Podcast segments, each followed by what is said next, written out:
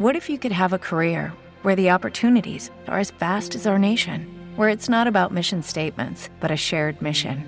At U S Customs and Border Protection, we go beyond to protect more than borders. From ship to shore, air to ground, cities to local communities, C B P agents and officers are keeping people safe.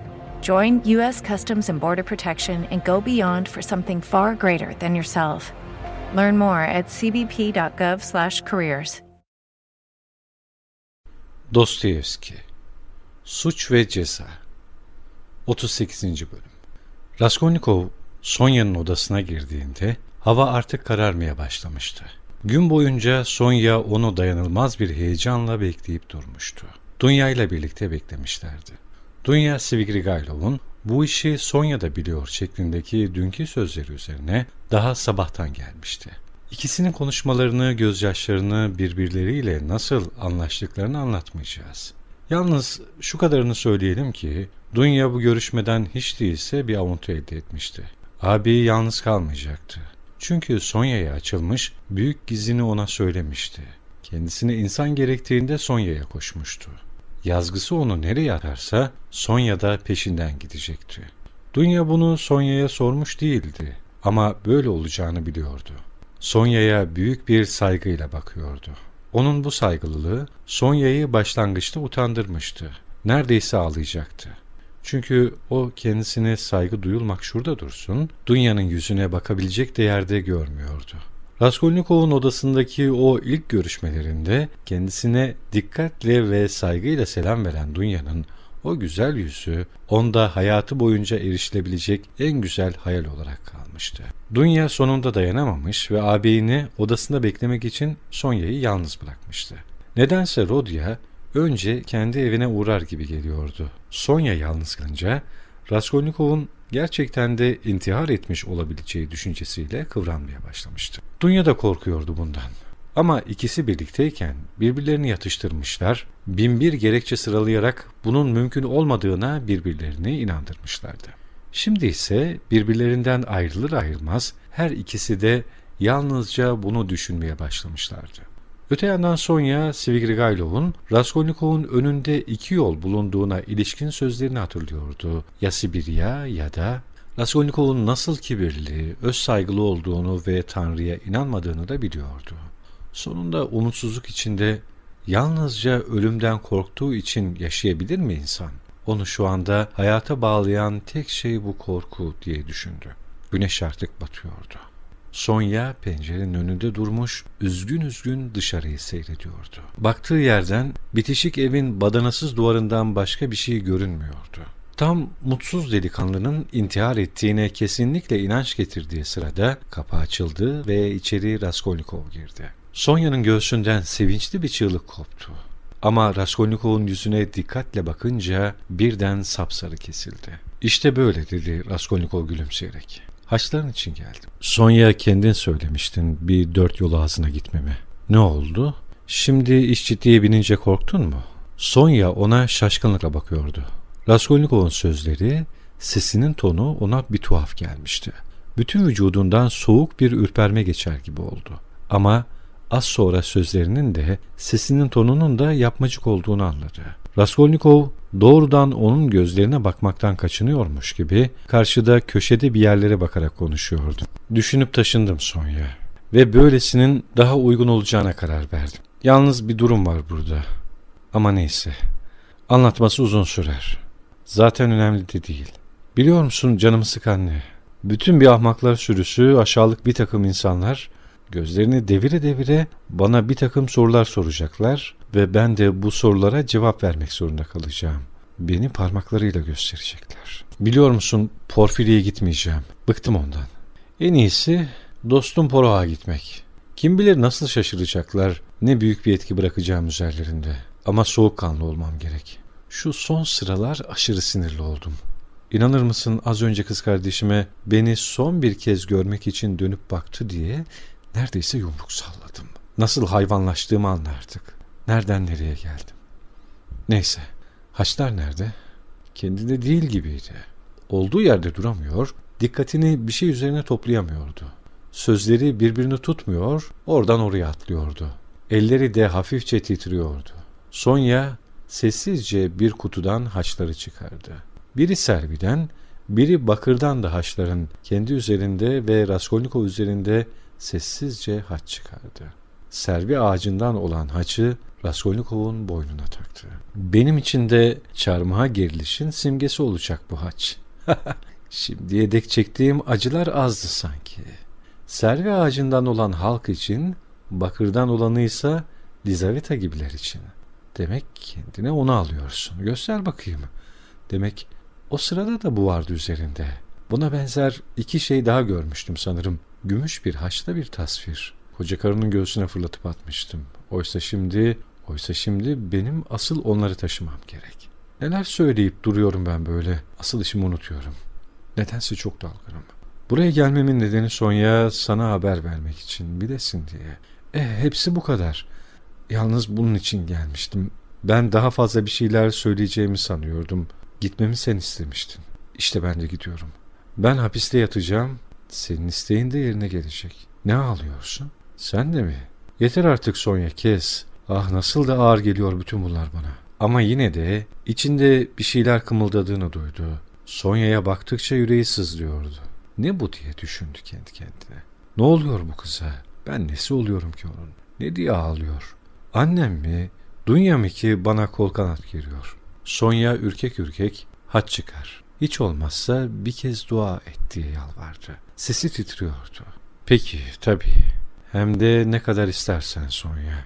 Yüreğimin derinliklerinden koparak üstelik. Oysa bambaşka bir şey söylemek niyetindeydi. Üst üste birkaç kez haç çıkardı. Sonya şalını alıp başını örttü. Bu Marmeladov'un aile yadigarı diye sözünü ettiği şu yeşil drap şalının başkası değildi. Raskolnikov'un aklından bunlar geçti ama bir şey sormadı. Gerçekten çok dalgın ve bayağı telaşlı olduğunu kendisi de fark etmeye başlamıştı. Bu durum onu korkuttu. Sonya'nın da kendisiyle birlikte gelmeye hazırlandığını görünce iyice şaşırdı. "Ne oluyorsun?" diye bağırdı öfkeyle. "Nereye böyle? Sen burada kalacaksın. Ben tek başıma gideceğim." Ürkek adımlarla kapıya doğru yürüdü. Tam çıkarken "Mahiyetiyle birlikte gelmiş mi dedirteceksin?" diye homurdandı. Sonya odanın ortasında kala kaldı. Bir tek ayrılık sözü bile söylemeden çıkıp gitti Raskolnikov. Sanki Sonya'yı unutmuştu. Yakıcı bir kuşku kabarıyordu ruhunda. Bütün bunlar böyle mi olacaktı diye düşündü merdivenlerden inerken. Her şeyi değiştirmek, düzeltmek ve gitmemek mümkün değil mi? Ama yine de gidiyordu. Birden kendi kendisine sorular sormasının artık hiçbir önemi olmadığını hissetmişti. Sokağa çıkınca Sonya ile vedalaşmadığını, bağırışından kızcağızın kımıldamaya bile cesaret edemeyerek odanın ortasında yeşil şalıyla kala kaldığını hatırladı ve bir an duraladı. Tam bu sırada sanki onu kesin olarak yıkmak için bu anı bekliyormuşçasına kafasına bir düşüncenin saldırdığını hissetti. Şimdi niçin? Niçin uğradım ben bu kıza? Kendisine iş için dedim. İyi ama ne işi için? İş falan yok ki ortada. Gidiyorum demek için mi geldim yoksa? Pek gerekiyordu sanki bu. Yoksa seviyor muyum onu? Hayır, hayır değil mi? Daha demin bir köpek gibi kovmadı mı kendisini? Yoksa onun haçları mı gerekti bana? Ah, nasıl alçalmışım ben. Ama hayır. Onun gözyaşları gerekti bana. Nasıl korktuğunu, yüreğinin nasıl parça parça olduğunu görmem gerekti. Bir şeylere tutunmam, gidişimi biraz olsun geciktirmem, bir insana bakmam gerekti. Kendi üzerime bunca umutlar beslemeye, bunca hayaller kurmaya cesaret ettim bir de. Oysa sefil, beş para etmez aşağılık. Aşağılık bir adamım ben. Kanal boyunca yürüyordu ve gideceği yer buradan uzak değildi. Ama köprüye varınca durakladı ve birden köprüye sapıp saman pazarına doğru yürümeye başladı. Gözlerini dört bir yana çeviriyor, tutkuyla doymamacasına bakınıyordu çevresine. Ama her şey sanki gözleri önünden kayıp gidiyordu. Dikkatini bir şey üzerinde toplayamıyordu. Bir hafta sonra, bir ay sonra beni bir hapishane arabası içinde bu köprüden geçirip götürecekler diye düşündü. Acaba bu kanala nasıl bakacağım o zaman? Şimdi böyle düşündüğümü hatırlayacak mıyım? Örneğin şu tabelayı. O zaman nasıl okuyacağım? Ortaklık yazıyor burada. Şu A'yı, A harfini unutmamalı. Bir ay sonra yine bakmalıyım bu A'ya. Ama o zaman da şimdi gördüğüm gibi mi göreceğim? Ya neler düşüneceğim? Neler duyacağım? Aman tanrım, şu düşündüğüm, kaygılandığım şeye bak. Ne bayağı şeyler düşünüyorum böyle. Ama bunların da kendine özgü ilginç bir yanı yok değil doğrusu. Neler düşünüyorum, çocuklaşıyorum. Kendi kendime yalancı pehlivanlık yapıyorum. İyi ama kendimden utanacak ne var sanki. Tüh. Nasıl da itişip kakışıyorlar. İşte şu şişko beni iten. Herhalde bir Alman. Kim ittiğini biliyor mu acaba? Şu kadın da kucağında çocukla dileniyor. Beni kendisinden daha mutlu sayması çok ilginç doğrusu. Sırf komiklik olsun diye bir sadaka vermedi şuna. Ah, bir beş kapiklik. Nereden girmiş bu cebime? Al, al bakalım analık. Dilenci kadın ağlamaklı bir sesle "Tanrı seni korusun" dedi. Artık saman pazarındaydı. Kalabalık, itişip kakışma hiç hoşuna gitmediği halde bilhassa en kalabalık yerlere doğru yürüyordu. Yalnız kalabilmek için varını yoğunu verebilirdi. Ama bir dakika bile yalnız kalamayacağını hissediyordu. Kalabalık içinde bir sarhoş gördü. Adam boyuna dans etmeye çalışıyor ama bir türlü ayakta duramıyor ve ayağı her kalkışında yeniden yere yıkılıyordu. Etrafını sarmışlardı. Raskolnikov kalabalığı yararak öne geçti. Sarhoşu birkaç dakika seyretti. Sonra kısa, kesik kahkahalarla gülmeye başladı. Bir dakika sonra sarhoşu unutmuştu bile. Bakıyor ama görmüyordu. Sonunda oradan ayrıldı. Az önce nerede bulunduğunu sorsalar söyleyemezdi.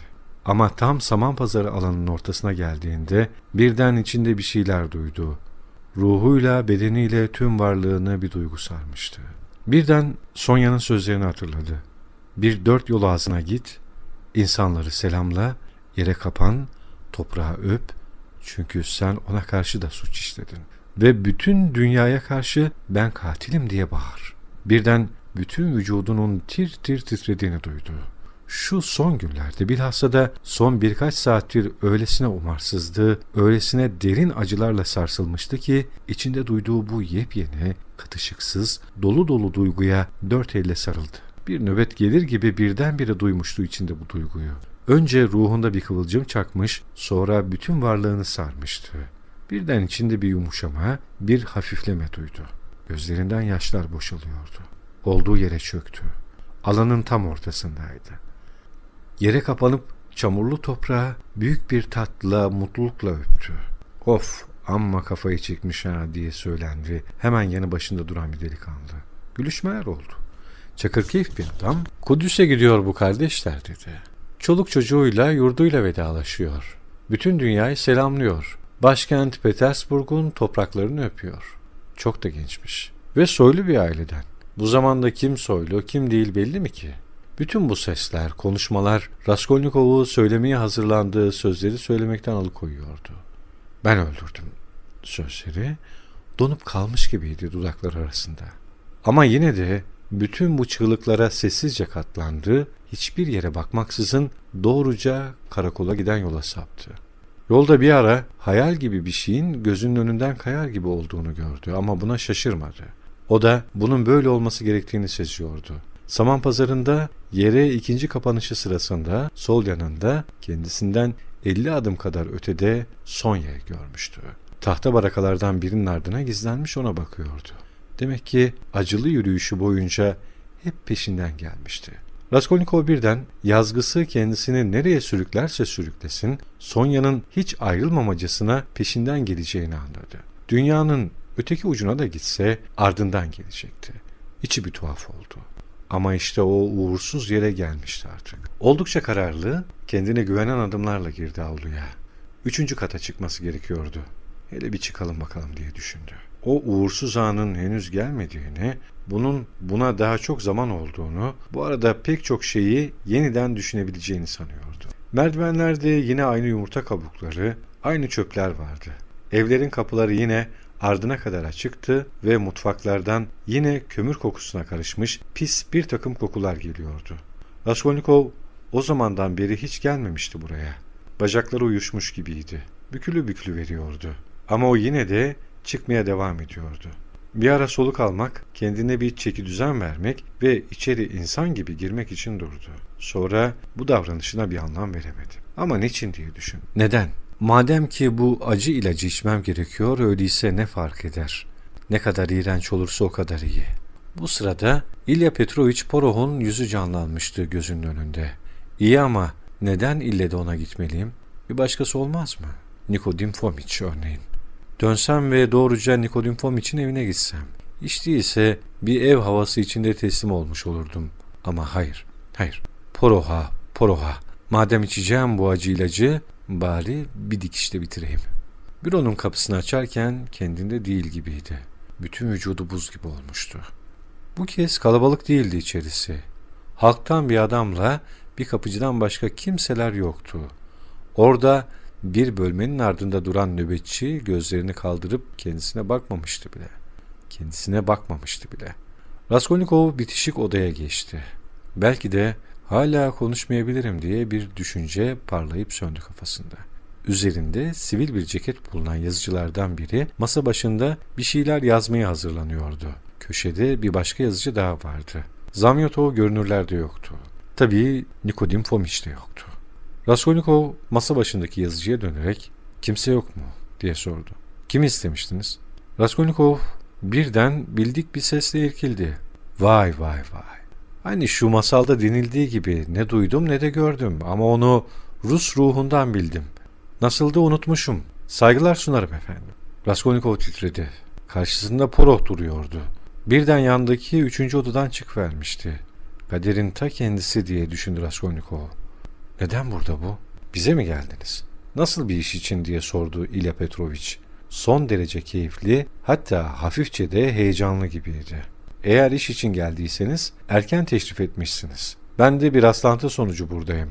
Ama yine de yardım edebileceğim bir şey varsa itiraf ederim ki size bağışlayın. Adınız nasıldı? Raskolnikov. Ha evet, Raskolnikov. Sakın unutmuş olduğumu sanmayın. Beni o tür kişilerden bilmenizi istemem.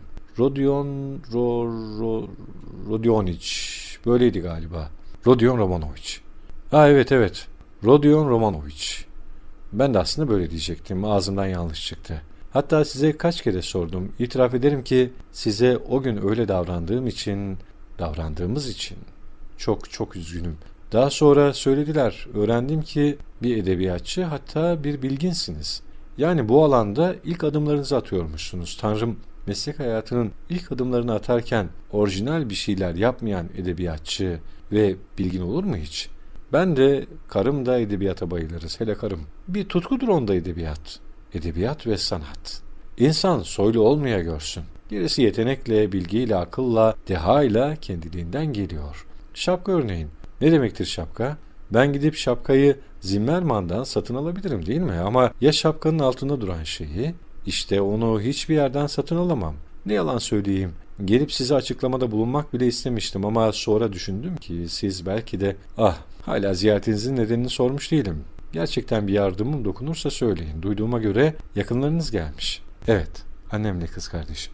Kız kardeşinizi görmek şeref ve mutluluğuna erdim. Güzel, kültürlü bir hanımefendi. Doğrusu sizinle o gün sinirli konuştuğumuza çok hayıflandım. Tuhaf bir olaydı. O gün bayıldığınız için sizden kuşkulanmıştık ama daha sonra olay çok parlak bir biçimde çözümlendi. Yobazlık ve fanatizm. Öfkenizi anlıyorum. Yoksa ailenizin gelişiyle ilgili olarak evinizi mi değiştiriyorsunuz? Hayır. Ben öylece şey için, Zamyotov'u burada bulacağımı sanıyordum. Aa evet öyle ya. Onunla dost olduğunuzu söylemişlerdi. Yok Zamyotov, geç kaldınız. Zamyotov bizi kendisinden yoksun bıraktı. Dünden beri karakolumuzda değil. Başka bir yere geçti. Hatta giderken de herkesle hem de pek kaba bir biçimde kavga etti. Aklı havada bir çocuk. Oysa bir ara epey umut vermişti. Hadi bakalım. Şimdi siz gelin de bizim parlak bir gençliğimiz olduğundan söz edin. Sözde bir sınav verecekmiş ama sanıyorum bize hava atmak için söylüyor bunu. Sınav falan vereceği yok. Size ya da arkadaşınız Razumihin'e benzeyen birisi değil o. Sizin işiniz bilim. Hiçbir başarısızlık sizi yıldıramaz. Sizin için hayatın bütün güzellikleri bir nihilesttir. Bir hiçtir. Siz bir çilekeş hayatı yaşıyorsunuz tıpkı bir keşiş gibi. Kabuğunuza çekilmişsiniz. Elinizde kitap, kulağınızın ardında kalem, bilimsel araştırmalar yapıyorsunuz. Sizin ruhunuza dinginlik veren şey bu. Ben de bir parça sizin gibiyimdir. Livingstone'un kitabını okudunuz mu? Hayır, ben okudum. Bu sıralar nihilistler iyice çoğaldı ama bunda anlaşılmaz bir yan yok. Hangi zamanda yaşıyoruz? Öte yandan size sormak isterim. Herhalde nihilist değilsiniz.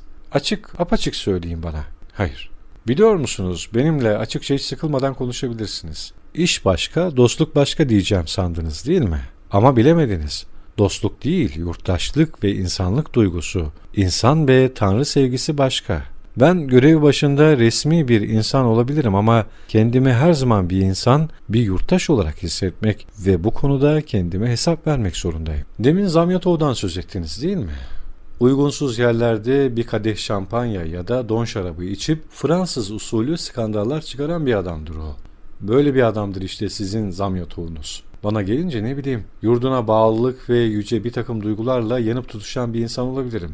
Üstelik bir önemim, yüksek bir mevkiim, toplum içinde bir yerim var. Evliyim, çocuklarım var. Bir insanın, bir yurttaşın yapmak zorunda olduğu şeyleri yapıyorum. Sormama izin verin. Ya Zamyotov kimdir? Sizi eğitimin soylulaştırdığı bir insan olarak görüyor ve öyle davranıyorum.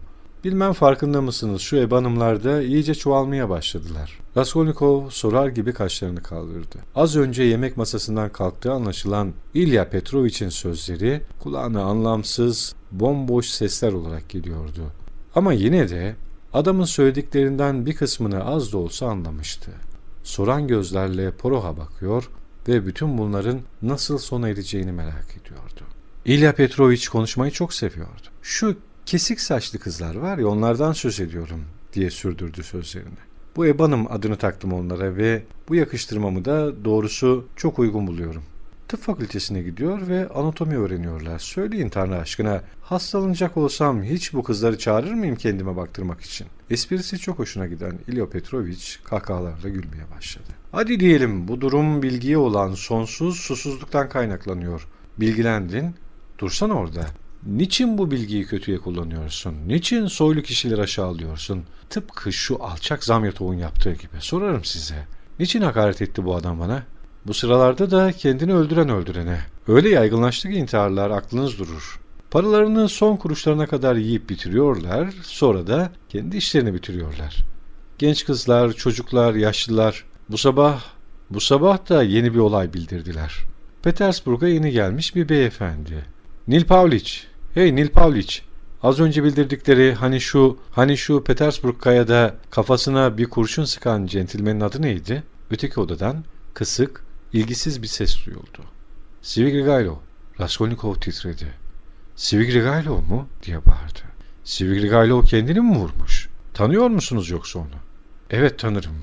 Yeni gelmişti Petersburg'a. Evet yeni gelmiş. Karısını kaybetmiş. Dolu dizgin eğlence hayatı yaşayan uçarı bir adammış. Ve işte beynine bir kurşun sıkıvermiş. Üstelik bunu öyle rezilce yapmış ki aklınız durur. Bu işi aklı başında olarak yaptığını, ölümünden kimsenin sorumlu olmadığını bildiren kısa bir de not bırakmış. Dediklerine göre para pul da varmış adamda. Siz nereden tanırdınız kendisini? Ben tanımam. Kız kardeşim evlerinde mürebbi olarak çalışmıştı. Demeyin. O zaman onun hakkında bize bir şeyler söyleyebilir misiniz? Böyle bir şey yapacağından kuşkulanmış mıydınız? Kendisini dün gördüm, şampanya içiyordu. Böyle bir şey yapacak gibi değildi. Ağır bir şeyin altında ezilmiş gibiydi Raskolnikov. Yine sarır gibi oldunuz. Çok ağır bir havası var buranın. E, evet diye kekeledi Raskolnikov. Gitmem gerek benim. Özür dilerim, rahatsız ettim. Yo, rica ederim, nasıl isterseniz. Çok sevindirdiniz bizi.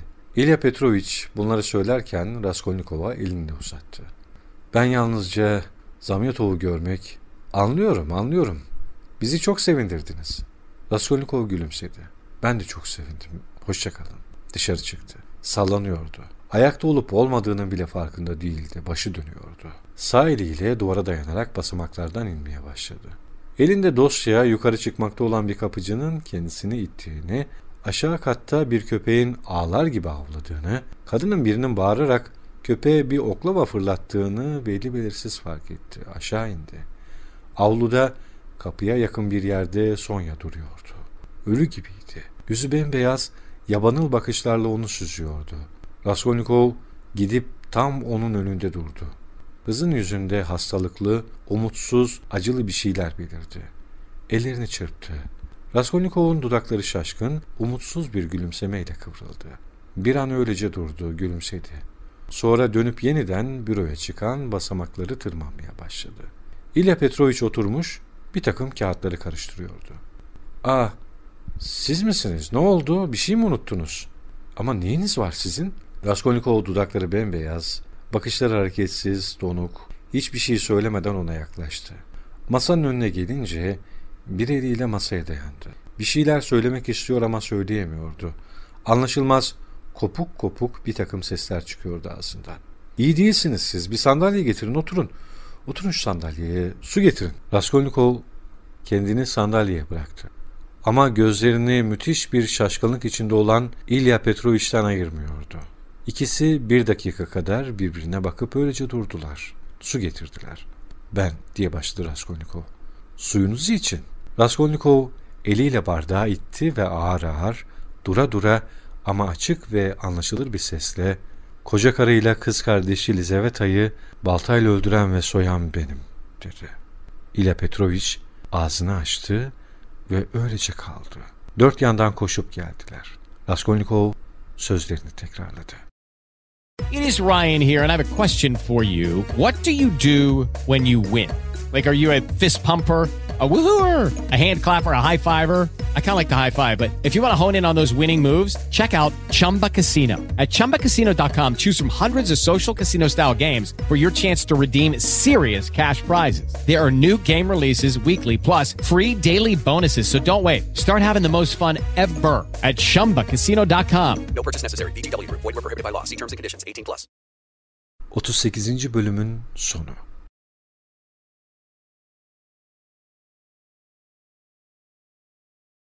It is Ryan here, and I have a question for you. What do you do when you win?